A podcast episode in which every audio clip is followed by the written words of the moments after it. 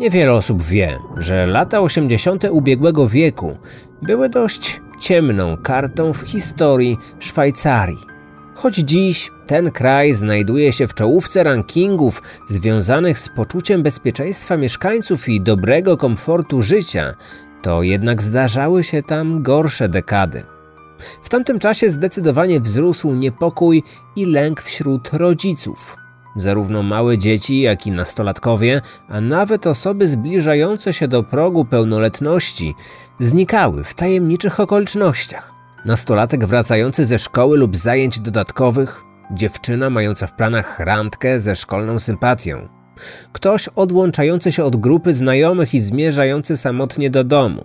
To były historie z pierwszych stron gazet. Żyła nimi cała Szwajcaria.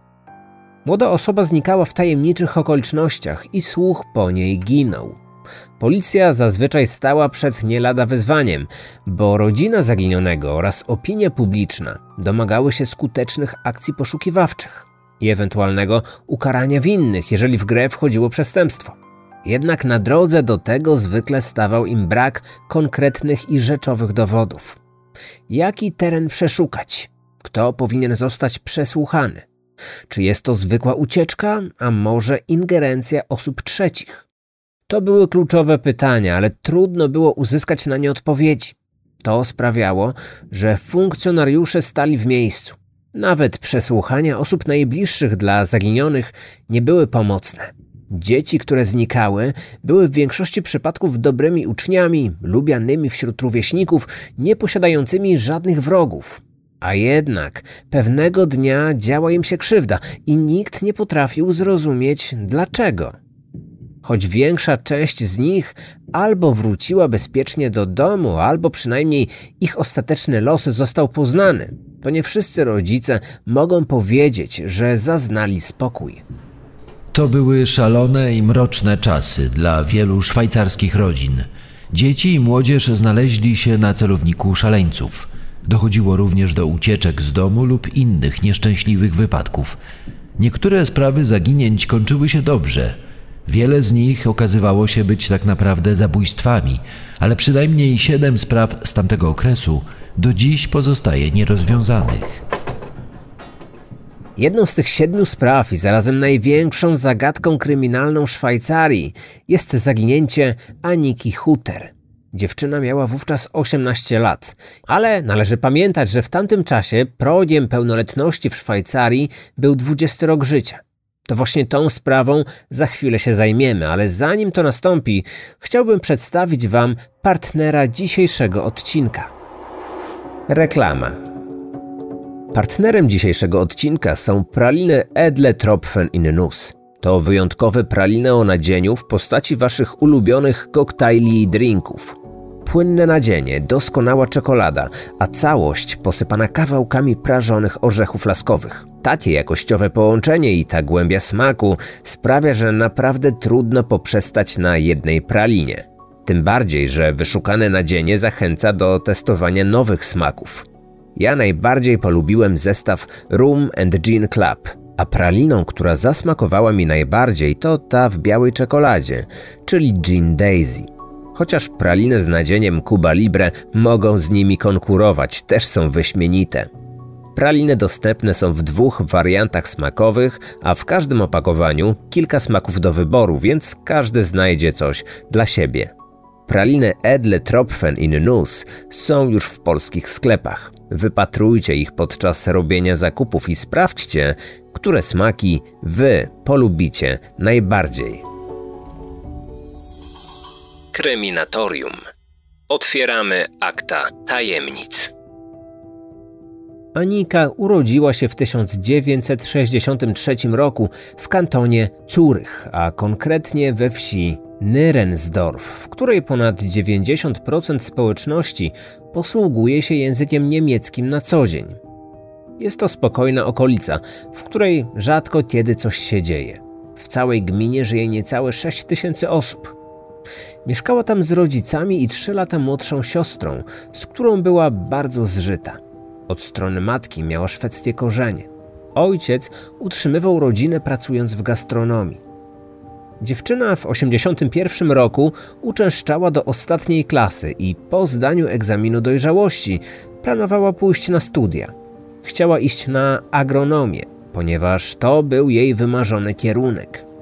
Wszystko wskazywało na to, że uda jej się ten cel zrealizować, gdyż dobrze się uczyła.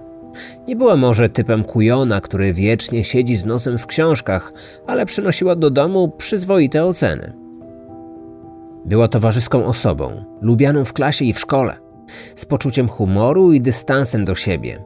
Dużo czasu wolnego spędzała w gronie przyjaciół. W weekendy najczęściej uprawiała sport lub wychodziła ze znajomymi na imprezę. Lubiła też wybierać się na przejażdżki po okolicy swoim motorowerem, który dostała w prezencie od rodziców. Nigdy nie sprawiała problemów wychowawczych. Nie uciekała z domu, nie ciągnęło jej do używek, nie miała też podejrzanych znajomych. Była zwyczajną nastolatką, która od czasu do czasu pokłóciła się z matką lub ojcem, ale w gruncie rzeczy miała z nimi świetne relacje. Rodzina była dla niej ważna.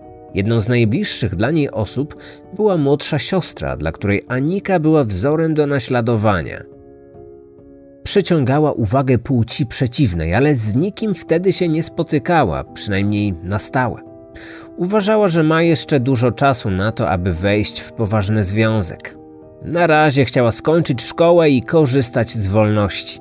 Całe swoje życie spędziła w niewielkim Nyrensdorf i wraz z rozpoczęciem studiów miała się przeprowadzić do dużego miasta. Nie mogła się doczekać, to miało poszerzyć jej perspektywy. 11 lipca 1981 roku umówiła się na spotkanie ze znajomymi z klasy. Była piękna lipcowa sobota. Spotkanie miało odbyć się w Winterthur, dosyć sporym mieście, oddalonym o około 10 kilometrów. Samochodem można było dojechać tam w ciągu 15 minut. Anika miała motorower, więc to właśnie nim chciała tam pojechać. Kiedy wychodziła z domu, ubrana była w sweter w norweskie wzory, jeansowe spodnie oraz błękitny płaszcz przeciwdeszczowy. Miała wrócić najpóźniej następnego dnia rano. Moja córka zawsze dotrzymywała słowa. Jeśli powiedziała, że coś zrobi, to tak właśnie było. Nigdy nie zawiodła naszego zaufania. Kiedy w sobotę wieczorem jeszcze nie wróciła, razem z żoną byliśmy przekonani, że pewnie rano już będzie. Mimo to nie wróciła. Zaczęliśmy się martwić. Żona miała przeczucie, że stało się coś złego. Zaniepokojeni rodzice skontaktowali się ze znajomymi córki, którzy mieli być na tym samym spotkaniu. Usłyszeli niepokojące wieści. Po pierwsze, pozostali nastolatkowie już dawno wrócili. Po drugie, Anika nie zjawiła się na zaplanowanym spotkaniu klasowym. Ojcu wpadła do głowy myśl, że być może osiemnastolatka nie była z nimi szczera. Być może od samego początku nie miała zamiaru pojechać do miasta, a w planach miała coś zupełnie innego. Być może spotykała się z jakimś chłopakiem i nie chciałaby matka i ojciec o tym wiedzieli. Co jeśli chciała zrobić coś, czego oni by nie akceptowali? Matka była odmiennego zdania. Nie uważała, by Anika skłamała. Była przekonana, że jej dziecku musiało zdarzyć się coś złego. Dziewczyna zawsze była wobec niej szczera. Gdyby chciała pójść na randkę z chłopakiem, z pewnością powiedziałaby o tym jej albo przynajmniej swojej młodszej siostrze. Znajomi też nie mieli pojęcia, gdzie ona może być. To było dziwne. Anika ufała swoim przyjaciołom i gdyby coś zaplanowała, powiedziałaby im o tym. Państwo Huter zgłosili zaginięcie Aniki. Początkowo policjanci pomału wdrażali akcję poszukiwawczą. Często, kiedy znika młoda osoba, pierwszą myślą jest to, że uciekła z domu albo chciała przez chwilę pobyć sama. To dosyć optymistyczne założenie, które czasami się sprawdza. Jednak rodzice dziewczyny z każdą godziną utwierdzali się w przekonaniu, że Anice stało się coś złego. Nawet ojciec, który starał się na początku wierzyć, że nastolatka zrobiła po prostu coś głupiego, zmienił zdanie. Nawet gdyby tak było, wróciłaby już do domu lub dała jakiś znak życia. Zdawała sobie sprawę, że ojciec i matka muszą się teraz martwić i nie naraziłaby ich na takie nerwy bez powodu. Kiedy w dalszym ciągu Anika nie wracała, policja zaangażowała w poszukiwanie m.in. psy tropiące. Dwie doby po zgłoszeniu zaginięcia natrafili na ważny trop. W Kemptal, położonym pomiędzy Nyrensdorf i Winterthur, odnaleziono porzucony motorower. Na pierwszy rzut oka wyglądało, jakby ktoś zaparkował ten pojazd i miał za chwilę po niego wrócić. Motorower odnaleziono w lesie. Stał w pobliżu drzewa. Kilkadziesiąt metrów dalej znajdowała się droga, którą codziennie przejeżdżało setki samochodów. Policjanci dokładnie sprawdzili to miejsce. Okazało się, że motorower należał do poszukiwanej Aniki. Był on dosyć charakterystyczny, w kolorze granatowym. Stwierdzono również, że miał poważne uszkodzenia, które uniemożliwiały dalszą jazdę. Wtedy pojawiła się teoria, według której motorower zepsuł się podczas jazdy. Zdesperowana dziewczyna musiała pozostawić go w pobliżu drzewa. Mogła celowo wybrać miejsce obok drogi głównej, by później była w stanie go odnaleźć. Pytanie tylko, gdzie wybrała się dalej? Do domu czy na spotkanie z kolegami i koleżankami? Bez problemu mogła znaleźć podwózkę, ale nie wiadomo, gdzie mogłaby pojechać. Do Winterthur czy do Nyrensdorf. W rodzinnej wiosce nikt jej nie widział. Jest to dosyć mała miejscowość, więc gdyby faktycznie miała tam wrócić, to na pewno ktoś by ją zauważył. Poza tym, dlaczego wtedy nie poszłaby do domu? Na spotkaniu z rówieśnikami również się nie pojawiła, ale Winterthur to dosyć spore miasto. Czy spotkała się tam z kimś innym?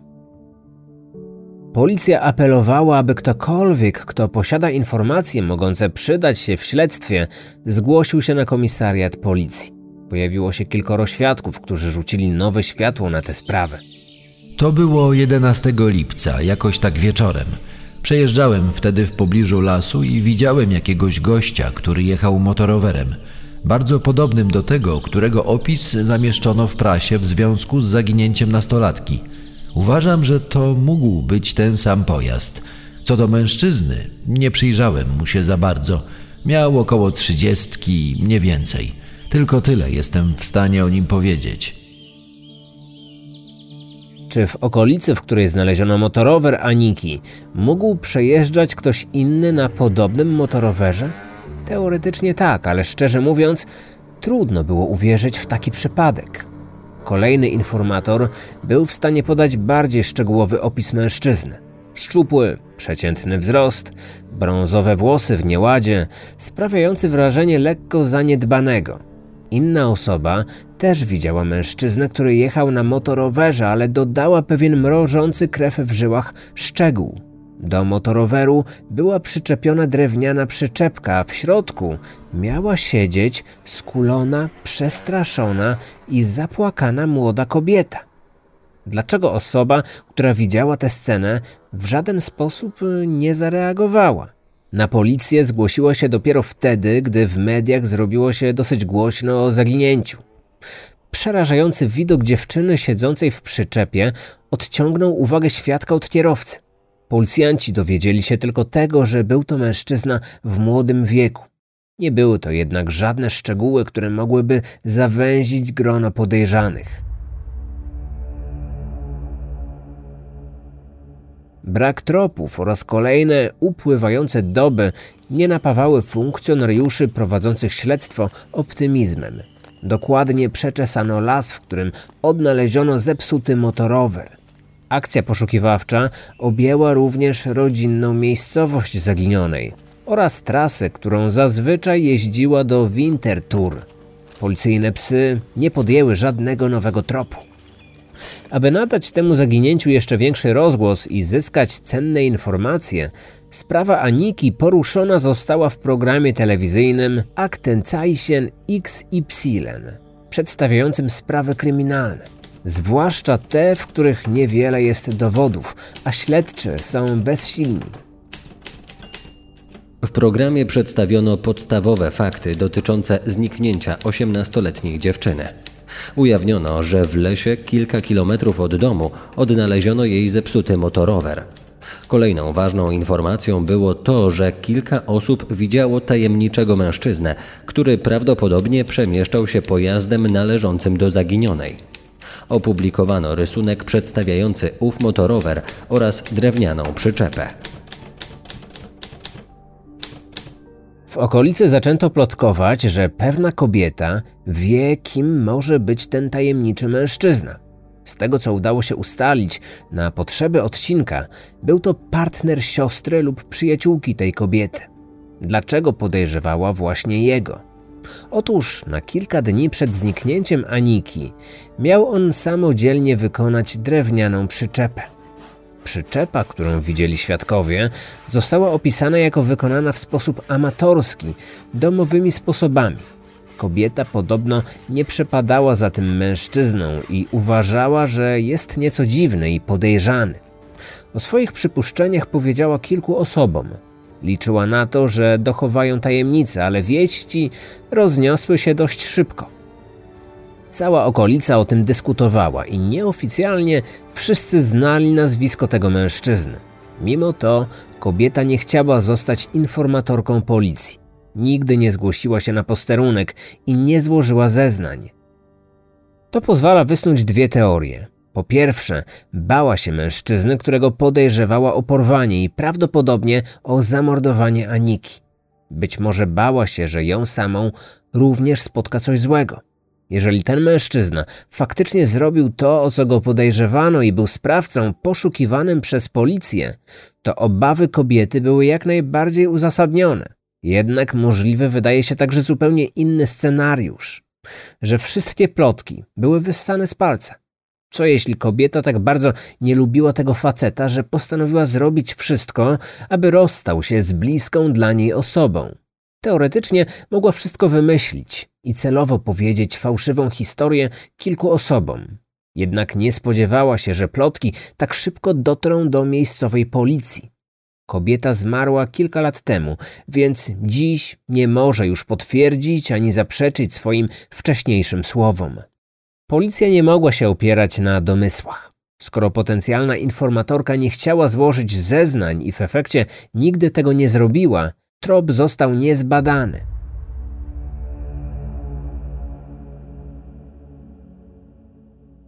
Kilka osób znalazło się w gronie podejrzanych. Co więcej, niektórzy nawet przyznali się do tego, że skrzywdzili Anikę. W 1982 roku pewien mężczyzna był podejrzewany o zabójstwo innej kobiety. Był on kilka lat starszy od poszukiwanej dziewczyny. Przyznał się do postawionego mu zarzutu i dodatkowo twierdził, że zabił nie tylko Anikę, ale także kilka innych osób. Mieliśmy nadzieję, że w końcu schwytaliśmy osobę, która była odpowiedzialna za zaginięcie dziewczyny.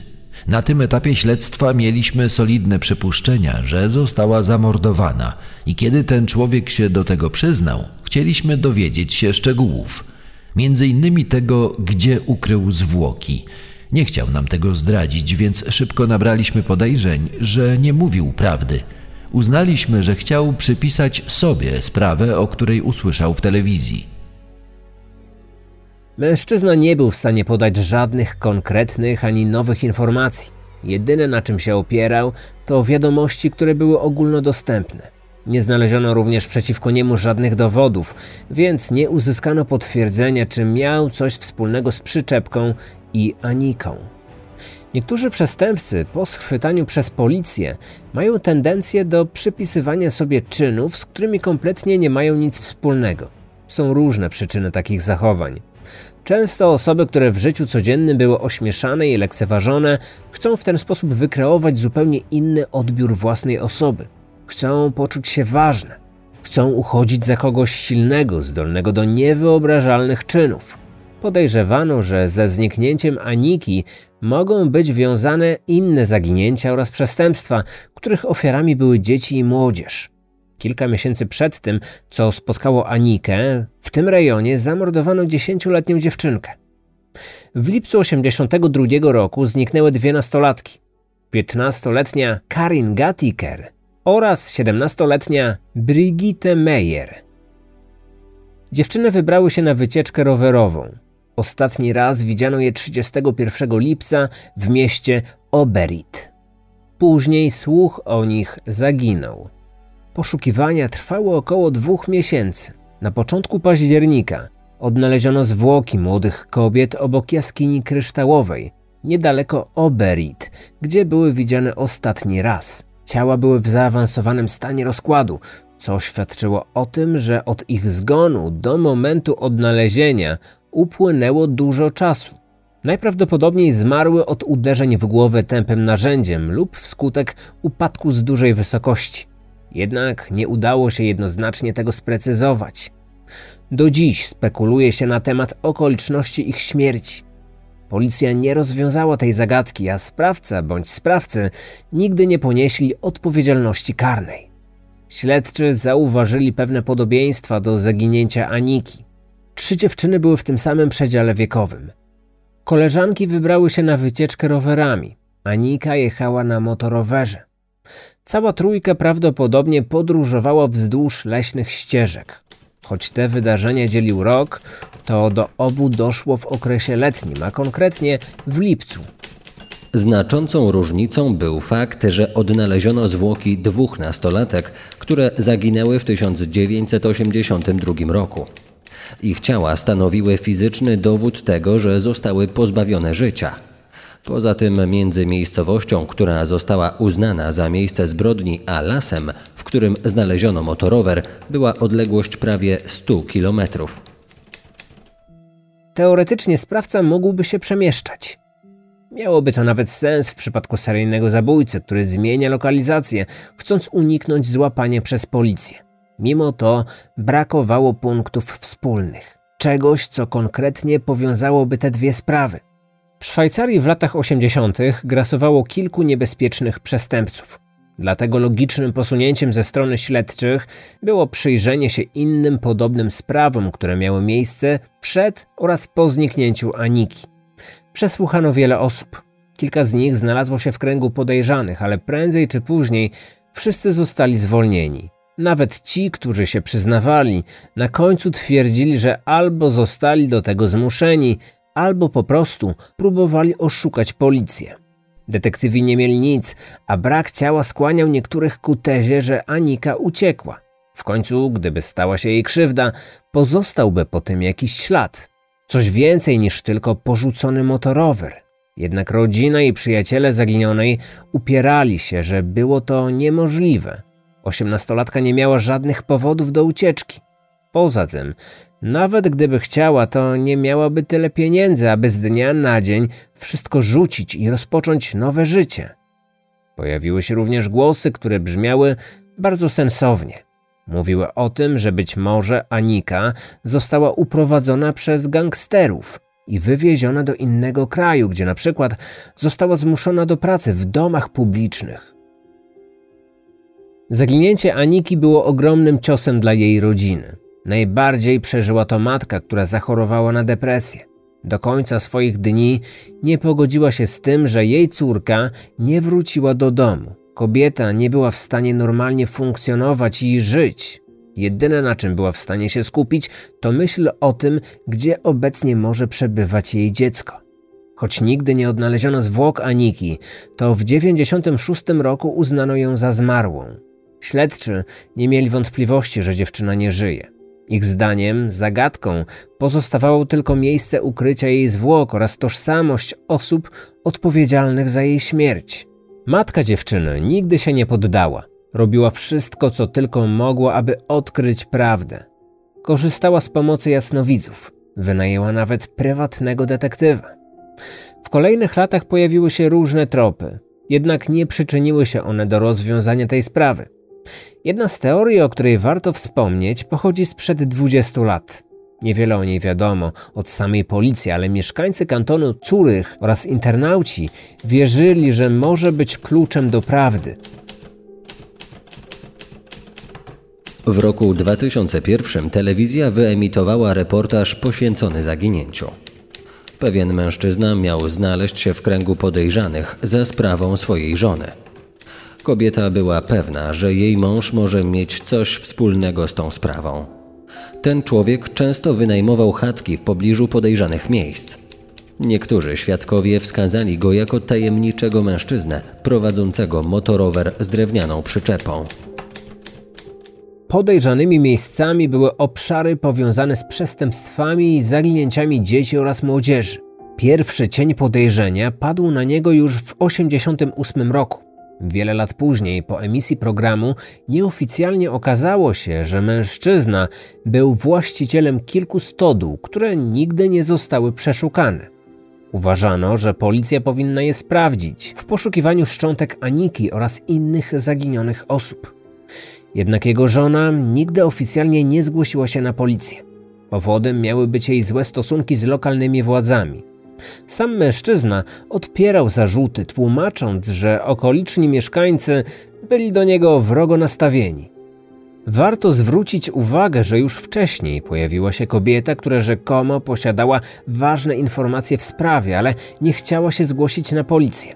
Może te kobiety też były w jakiś sposób powiązane. Ta sprawa jest dość zagadkowa, bo wiele informacji nigdy nie zostało ujawnionych przez policję i większość pochodzi ze szwajcarskiej prasy. Być może chodziło o te same kobiety, a rozbieżne wersje o tym, kim był dla niej mężczyzna, którego podejrzewano o zabicie Aniki i powód, dla którego nie zgłosiła zaginięcia, wynika z tego, że policja dostatecznie nie zbadała tych wątków. Jednak to tylko domysły i może naprawdę chodziło o dwie różne kobiety i dwóch innych mężczyzn. Co tak naprawdę stało się z Aniką? Na te pytanie śledczy próbowali odpowiedzieć przez 30 lat. Dziś, zgodnie ze szwajcarskim prawem, śledztwo uległo przedawnieniu. To jednak nie oznacza, że zaginięcie z lipca 1981 roku zostało zapomniane. Ojciec Aniki i jej siostra wciąż żyją i mają nadzieję, że pewnego dnia otrzymają telefon. Telefon, który zmieni wszystko.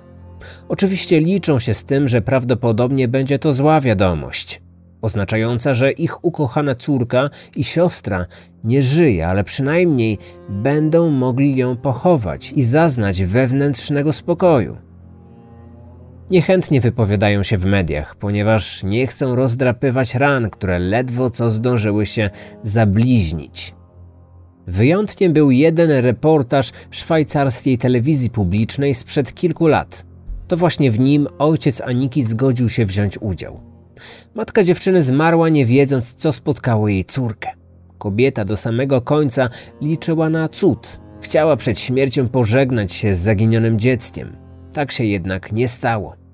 Prywatny detektyw, którego kiedyś wynajęła, do dziś bada tę sprawę. Przez cztery dekady pojawiło się wiele różnych teorii i scenariuszy. Policja początkowo uważała, że w trakcie podróży doszło do usterki technicznej, która uniemożliwiała dalszą jazdę motorowerem. Dziewczyna pozostawiła pojazd i zatrzymała nadjeżdżający samochód. Kierowca zgodził się ją podwieźć, tak się jej przynajmniej wydawało. W rzeczywistości mężczyzna, gdyż uważano, że sprawca był płci męskiej, miał złe zamiary. Wykorzystał ją seksualnie, po czym zabił. Późniejszy rozwój zdarzeń skłaniał ku wersji, że w sprawy było zamieszanych przynajmniej dwóch sprawców. Uważano, że dziewczyna mogła przypadkowo trafić na swojego oprawcę, który ją zgwałcił i dotkliwie zranił. Umierająca ofiara mogła doczołgać się do drogi głównej i zwrócić uwagę przechodzącego lub przejeżdżającego tamtędy mężczyzny, który usiłował jej pomóc. Umieścił ją w drewnianej przyczepie, by w ten sposób przetransportować ją w bezpieczne miejsce. Dlatego naoczni świadkowie widzieli przestraszoną, młodą kobietę, która najprawdopodobniej została skrzywdzona przez inną osobę. Anika jednak nie przeżyła i mężczyzna ze strachu przed tym, że zostanie oskarżony o jej śmierć, ukrył ciało. Być może był już wcześniej karany i dlatego nie chciał znaleźć się na celowniku policji. Ten scenariusz wydaje się logiczny, ale wciąż pozostaje kilka pytań. W jaki sposób sprawca zwrócił uwagę Aniki i w jakich okolicznościach pojawiła się okazja do ataku? Kiedy doszło do usterki motoroweru? Czy mężczyzna jadący motorowerem, którego widzieli inni ludzie, był sprawcą, czy jedynie próbował jej pomóc?